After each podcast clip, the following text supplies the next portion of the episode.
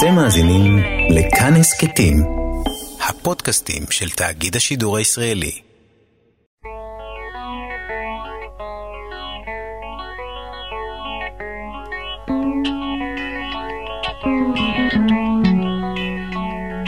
שינויי מזג האוויר הביאו אותי לחשוב שמלבדם אני עצוב גם בגללך.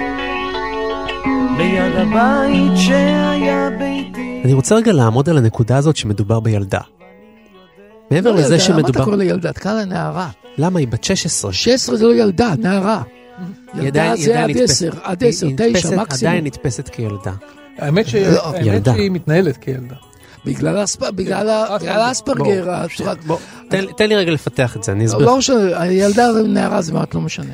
מעבר לזה שזה הרבה יותר קל כאייטם תקשורתי, שילדה אומרת מאשר שפרופסור אומר, כן? מתריע, שילדה מתריעה, יש משהו מסתורי בזה שילדה מדברת על אודות האסון הקרב. זה נשמע קצת כמו בת קול. זה כן יותר משכנע ומתלבש לנו קצת על המיתוס. הילד שצעק המלך הוא עירום, הילד ששם את האצבע בסכר, הילד שמתריע. בדיוק, זה לא רק מתלבש על המיתוס שלה, כאילו בואו, הפוליטיקאים תדאגו, היא אומרת לנו, אני ילדה קטנה, אבא, אימא, תדאגו לי. אבא, אימא במובן האישי, אבא, אימא במובן של שוודיה, האבות והאימהות של שוודיה, האבות והאימהות של העולם, President טראמפ, האו"ם, הכוחות הגלובליים הגדולים האלה.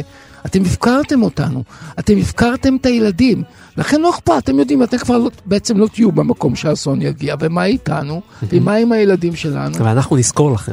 אנחנו נזכור שאתם הייתם, סתמתם את הלב, סגרתם את הלב, והצורה הרגשית העצומה שהיא אומרת את הדברים האלה, עוד מבליטה את האטימות הרגשית של הדור של הגדולים, של ההורים, של האנשים השמרנים שאומרים אחרינו המבול. היא רואה בזה ציניות וצביעות, ומביאה את הכאב שלה כדי להתריע על כך. Dear, dear, dear.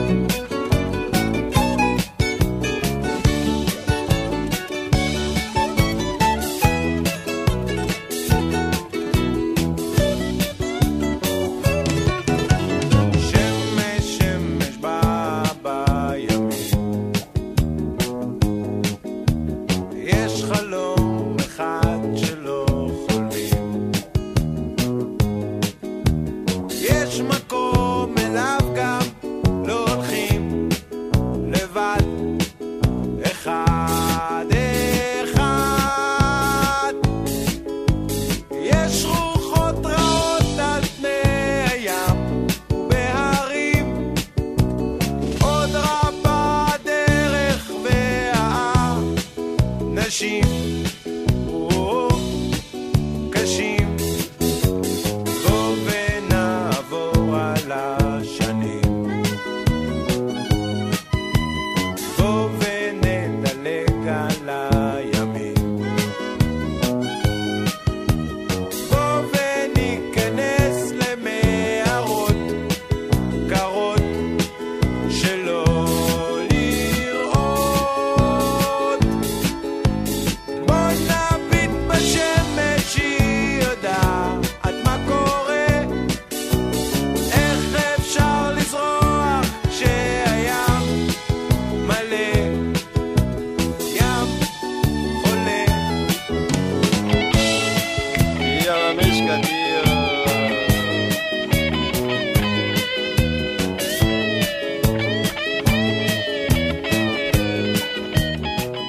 אתם יודעים, לצד כל הדיבור ה... של, של הקטסטרופה, הדיבור האפוקליפטי על מה שצפוי לכדור הארץ ולנו בתוכו בתוך כך וכך שנים, אני רוצה להציע פה איזושהי תזה נגדית.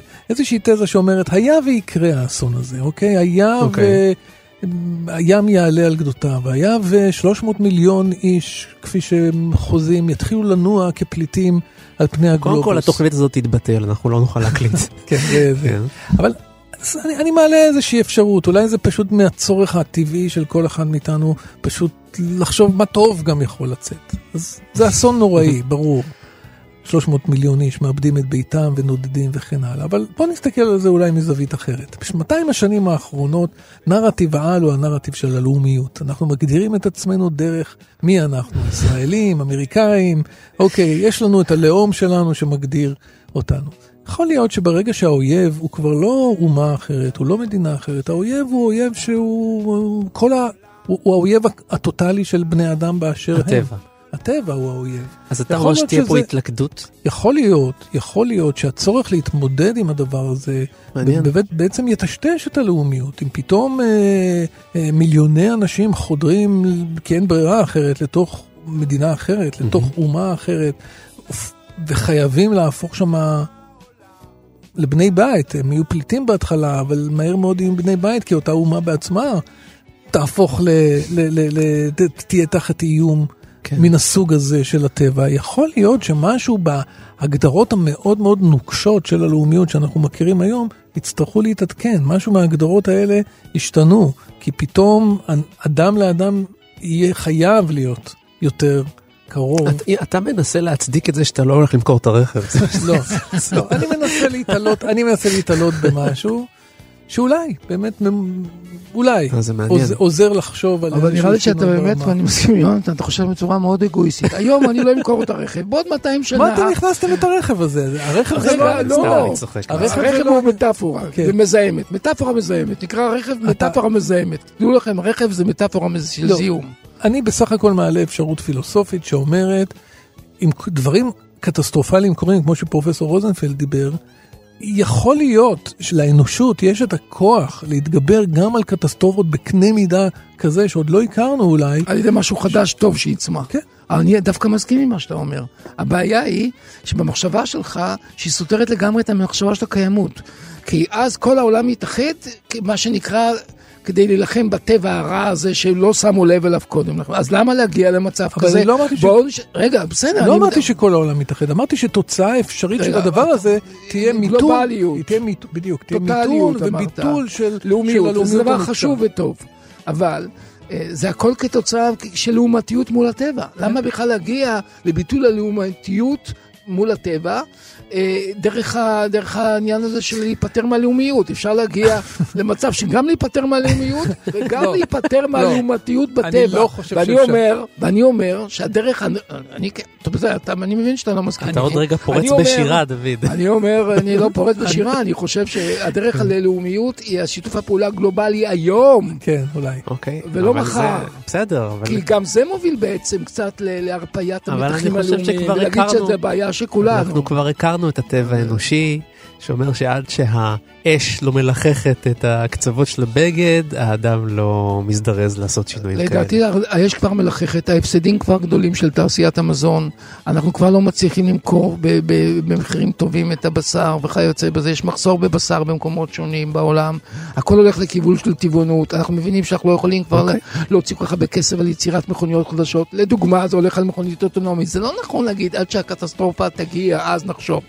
אנחנו רואים תכנון שלוקח בחשבון כבר את הקטסטרופה, וטוב שכך.